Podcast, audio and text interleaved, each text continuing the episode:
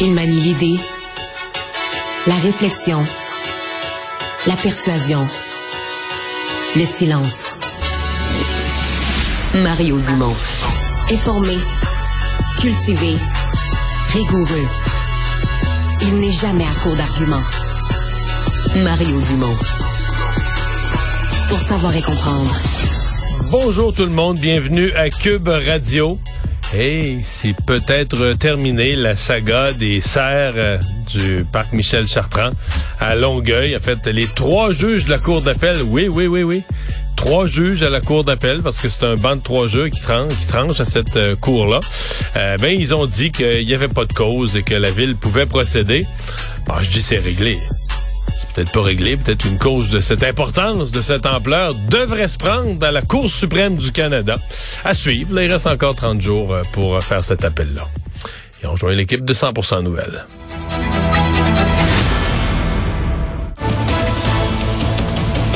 15h30, c'est le moment d'aller retrouver notre collègue Mario Dumont. Bon après-midi, Mario. Alors, au moment où on se parle, on voit toujours des images qui nous proviennent en direct de Lewiston, euh, dans le Maine, où le dernier bilan fait état de 18 morts, 13 blessés. Mario, on a préparé un tableau, le nombre d'armes à feu par habitant aux États-Unis versus d'autres pays, le Canada notamment. Euh, il y a plus d'armes à feu que d'Américains. Euh, au Canada, on est autour de 35. bon, Allemagne, un peu moins. Japon, il y en a presque pas. Et sachant que ça ne s'améliore pas avec les années, c'est difficile de voir la lumière au bout du tunnel après autant de fusillades de masse cette année, alors que l'année 2023 n'est même pas encore terminée. Ouais, le cas du Maine est un cas intéressant là, si on regarde des armes à feu, parce que le, tragédie, le triste événement d'hier arrive. C'est un petit État en population, pas de grande ville. Écoute, Loweston, là, ça a 36 000 de population, c'est la deuxième ville de, mm-hmm. de l'État. Tu dire comment c'est petit et, et qui avait, euh, malgré, écoute, il n'y a aucune loi sur les armes à feu. Là. Donc, tu as une liberté à peu près complète et totale de transporter, d'acheter, de transporter, euh, de l'amener partout, de le rentrer au restaurant. Euh, pas nécessairement qu'il soit visible, mais sur toi, pas de problème. C'est la liberté la plus totale au niveau des, des armes à feu. C'est même interdit. Un maire de municipalité qui voudrait dans sa ville encadrer quelque chose n'aurait mhm. pas le droit. Il est interdit pour, dans les lois de l'État, il était interdit pour une collectivité locale de se mettre la moindre règle qui brimerait la liberté en matière euh, d'armes à feu. pour te dire jusqu'où ils sont. Mais ils avaient jusqu'à tout récemment, une relative tranquillité, euh, pas un haut taux de criminalité, justement peut-être parce qu'il n'y a pas de grande ville, puis les gens ont beaucoup d'armes, mais c'est des chasseurs, puis tu sais, et donc ils avaient un des taux là, de, par exemple, de morts par arme à feu les plus bas aux États-Unis, mais là malheureusement, ça c'était, faut remonter dans le temps. Là, ils s'en vont dans la mauvaise direction. Et l'événement en place, comme d'aujourd'hui, nous dit ouais, mais même si bon, c'est des chasseurs. Tu gères bien ça, la, la, une certaine liberté pour les armes à feu. Peut-être mieux que dans d'autres grandes villes. Il reste que, prenons le cas de des cas de santé mentale sais, si tu une personne... à partir du moment où tu vérifies pas les antécédents ben, de santé mentale, et tu ben, peux permettre à tout le monde de s'acheter une arme de guerre. Parce que c'est plus que pas vérifié, là t'as vérifié. Tu sais que le type, oui. tu sais que le type a euh, une situation de santé mentale très grave. Non seulement il a, il a été hospitalisé d'une situation de santé mentale, mais il a exprimé, il a exprimé mhm. une volonté ou une menace de commettre ce genre de crime de masse. Et même dans ces cas-là, ils ont pas. Il y, a quelque chose qui s'appelle aux États-Unis, dans certains États, le, red flag, c'est-à-dire le drapeau rouge, permettant, par exemple, à une institution de santé, un institut psychiatrique, qui constate qu'une personne pourrait être à risque, avoir des comportements violents ou entendre des voix ou toutes sortes de problèmes de, psychose ou autre, on pourrait s'adresser au tribunal pour demander que cette personne-là se voit retirer la possession de ses armes à feu. Alors ça, le red flag, ils ont pas ça euh, au Maine, ils l'ont déjà regardé. Je pense qu'il y a une loi qui va un peu dans ce sens-là, mais qui est pas appliquée. Ils ont ce qu'ils appellent le yellow flag pour les cas extrêmes. Mais pour un cas de santé mentale, si tu jamais commis d'acte criminel, si juste un problème de santé mentale. Donc là, tu te retrouves avec un type hospitalisé en psychiatrie euh, qui a menacé, mm-hmm. hein, qui a menacé de poser ce genre de, de, de crime violent. Et puis tu lui laisses dans les mains pas juste un fusil pour aller à perdrix, tu lui laisses entre les mains un fusil de guerre de haut niveau. Fait que, tu sais, c'est, euh, c'est certain que c'est vivre, à risque. Ben, on peut jamais dire, tu sais, on pense toujours que ces choses-là arriveront pas, puis on se dit toujours malgré tout, dans une petite place comme nous autres, à Lewiston, ça arrivera pas. Mais est-ce que, si tu me poses la question, est-ce qu'on prend des risques en agissant comme ça? C'est bien évident que oui, hein? On parlait au docteur Cavana tout à l'heure qui euh, travaille dans un hôpital à Atlanta, en Georgie. Et lui-même, Mario, lorsqu'il fait ses courses dans la vie de tous les jours, lui et ses collègues, toujours une arrière-pensée. Tu fais tes courses, tu vas au cinéma, puis tu te dis, ben oui, c'est vrai que n'importe qui pourrait arriver, surgir avec une arme de guerre, puis tuer tout le monde. Ça, fait pas partie maintenant du quotidien de plusieurs Américains de se dire, on n'est pas à l'abri, peut-être que la personne à côté de moi est, armée. Euh, ben, elle est, probable, la personne à côté de toi, elle est probablement armée. Là. Euh, écoute, c'est incroyable aux États-Unis la quantité de gens qui se promènent mhm. armés. Maintenant, un geste, je te dirais quand même que d'après moi, hier, à pareille heure, là, hier après-midi, les gens de Lewiston au Maine n'avaient peut-être pas ce sentiment-là qui existe dans les grandes villes, qui existe dans des villes qui ont connu le terrorisme, toutes sortes. Tu sais, t'es dans le tu sais, le Maine, c'est vraiment, t'es dans la ruralité, t'es dans la tranquillité, mais euh, c'est un dur rappel que personne n'est euh, personne n'est à l'abri. J'en profite pour dire, on a quand même, nous les Québécois, toute une toute une connexion avec Lewiston. Tu sais, ça existe plus les bottins téléphoniques, mais à l'époque, tu prenais le bottin téléphonique d'une ville comme ça, mais Lewiston est peut-être une de celles, il y avait les plus fortes concentrations. Tu sais, tu vas regarder, là, tu vas avoir des Lepage, des Dubé, des La Chapelle, des Gélina, des, tu sais, j'ai regardé sur le conseil municipal, dans toutes les institutions de la ville, c'est plein, plein de noms euh, québécois, francophones. À l'époque, on disait canadiens. C'est des Canadiens mhm. français qui allaient travailler aux États entre 1880 quelques jusqu'à 1900, 1910, alors que le Québec était très pauvre, avait peu d'industrie, pas beaucoup d'emplois. Moi, mon grand-père Dumont a deux de ses frères, ils sont pas allés au Maine, ils sont allés au New Hampshire, juste l'autre côté de la, de la frontière. Mais, tu sais, il y avait pas beaucoup d'emplois au Québec. Les jeunes arrivaient, 18, 19, 20 ans, ils étaient des grosses familles. Fait qu'il y en a un qui reprenait la ferme. le plus vieux, un des plus vieux qui aimait l'agriculture, reprenait la ferme.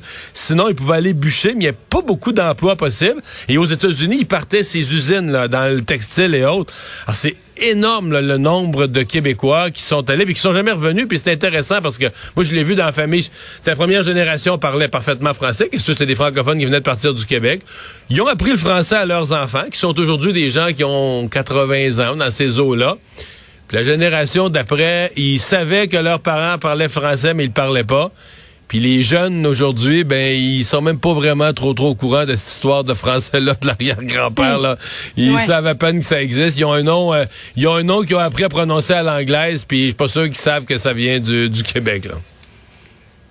Front commun, Mario, première journée de grève. En fait, il y a trois dates à retenir. 6 novembre pour le Front commun, 8 et 9 novembre pour euh, les membres de la FIC. Écoutons ensemble le premier ministre François Legault et la présidente du Conseil du Trésor, Sonia Lebel. J'ai annoncé que j'allais faire un quatrième dépôt gouvernemental, quatrième dépôt que je fais depuis le début de cette négociation-là. Je dois dire que je m'attends à ce que les, syndicats fassent également des mouvements dans ma, dans ma direction parce que c'est important dans une négociation que les deux parties fassent des mouvements. J'espère que les syndicats d'infirmières là euh, vont pas prendre les Québécois, les patients québécois en otage là euh, avec la grève qui annonce.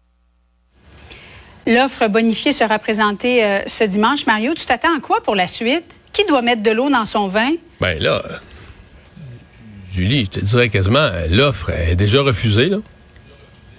Elle n'est pas déposée. Parce que la journée de grève est déjà ben, prévue. Ouais. Entre toi et moi, hmm. penses-tu vraiment, ben là, ça serait, ça serait un coup d'éclat qui passerait dans les livres d'histoire de relations industrielles au Québec, qu'on dise que des manifestations organisées puis les autobus réservés ont été annulés sur la base d'une offre. Mais là, on a vraiment l'impression qu'on assiste à une pièce de théâtre déjà écrite. Le gouvernement va déposer son offre.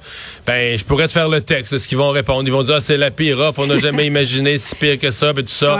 puis là, ben, les, ben, là, vont faire les journées de grève. on avait déposé une offre. Ben, oui, c'est comme si c'est tout écrit d'avance, puis c'est un peu, en tout cas, je pense que pour les, parce que tu sais, l'offre, là, bon, là, ils vont dire, mais tu sais, mettons que le gouvernement rajoute, mettons, chaque pourcent que le gouvernement rajoute de nos impôts, c'est 600 millions. Chaque, mettons, 1% et deux tiers, c'est un milliard de plus qu'il faut qu'on paye de nos impôts collectifs annuellement. Puis pour l'éternité, pour toute la vie, parce que c'est tous des gens qui ont la permanence d'emploi. Et c'est ce qu'on appelle des montants récurrents, qui reviennent toujours année après année après année, qu'on soustrait plus jamais. Donc, euh, tu sais, dis pas qu'il faut pas en mettre plus. Il faut payer nos employés, faut recruter, faut garder nos profs, faut plus en perdre. Mais tu sais, c'est sais, je me mets dans le contribuable, pour le dépôt du contribuable, peut-être qu'en en son nom, Sonia Lebel va mettre sur la table là, dimanche, je sais pas moi, un milliard et demi de plus de, notre argent. Puis là, tu te fais dire, mm-hmm. ça vaut rien. Tu sais, pour le contribuable, bon, OK, euh, c'est correct. Puis là, ben, mais moi, moi, sincèrement, je regarde tout ça aller avec un certain découragement. J'ai vraiment l'impression d'une pièce de théâtre tout écrite. L'offre va être déposée, l'offre va être la pire qu'il y a jamais eu, les journées de grève vont avoir lieu, puis là, après ça, quoi? Est-ce que ces gens-là se parlent, négocient? Euh, euh, Ils s'entendent même pas sur le pourcentage, parce que du côté syndical, on dit c'est 9% sur 5 ans. Le gouvernement dit non, c'est 13% sur 5 ans. La différence, c'est deux choses. jusqu'à 20 La différence, c'est deux choses. C'est que le gouvernement compte tout. Le gouvernement compte un montant forfaitaire qu'il leur donne. Le jour de la signature, le gouvernement leur donne un montant forfaitaire. Les syndicats disent, ah, ça, ça n'existe pas, euh, parce que, tu sais, c'est pas récurrent, on le reçoit pas chaque année. On le reçoit une fois, après ça, on le revoit plus. C'est juste que je veux dire, pour le reste des contribuables, le type qui travaille dans un garage dans le privé, lui, il l'a pas ce 1000 pièces-là d'un coup, tu sais, avec, bon, OK. Mais après ça, ben là, le reste, c'est des prix on dit les primes, on peut pas compter ça, c'est pas tout le monde qui les a. Ouais, mais il y en a qui. Fait que ce que 13% mais ce qu'on compte du côté du, syndicat, on compte juste le 9% qui est l'augmentation de salaire récurrente applicable à tous, alors que le gouvernement lui compte l'ensemble de ce qu'il met sur la table pour l'ensemble des employés. Mais on se comprend là. Avec ce qu'on a connu comme euh, comme inflation, euh, ça fait des mois qu'on le sait que le gouvernement va devoir en mettre plus, va devoir faire une offre bonifiée. C'est juste que c'est un peu plate de voir que les journées de grève sont déjà organisées pour édoutrer de la proposition gouvernementale. On a vraiment l'impression qu'on avance. Le gouvernement aurait pu déposer son offre bonifiée avant, par exemple. Ouais, ou encore, ben ce matin, on était rendu ailleurs. Ce matin, dans mon segment politique à l'émission, Emmanuel Latraverse nous disait, ben, le gouvernement aurait dû attendre pour la déposer après, là, laisser faire leur grève, ah. parce que là, là, ils sont comme obligés de dire non. Comme la journée de grève est organisée, ils sont obligés de dire non pour pouvoir se crier les slogans, là, outrés à la grève. En tout cas, je sais pas qu'est-ce qui. Mais ou, bien que les deux sont consentants. Ouais, peut-être que les deux sont consentants à dire, regarde, de toute façon, ça va finir en grève générale illimitée. Fait qu'on va faire la petite pièce de théâtre, puis on sait où on va aboutir. Peut-être que c'est tout simplement ça. Mario, merci beaucoup. Bonne fin d'après-midi à toi. Au revoir. Au revoir.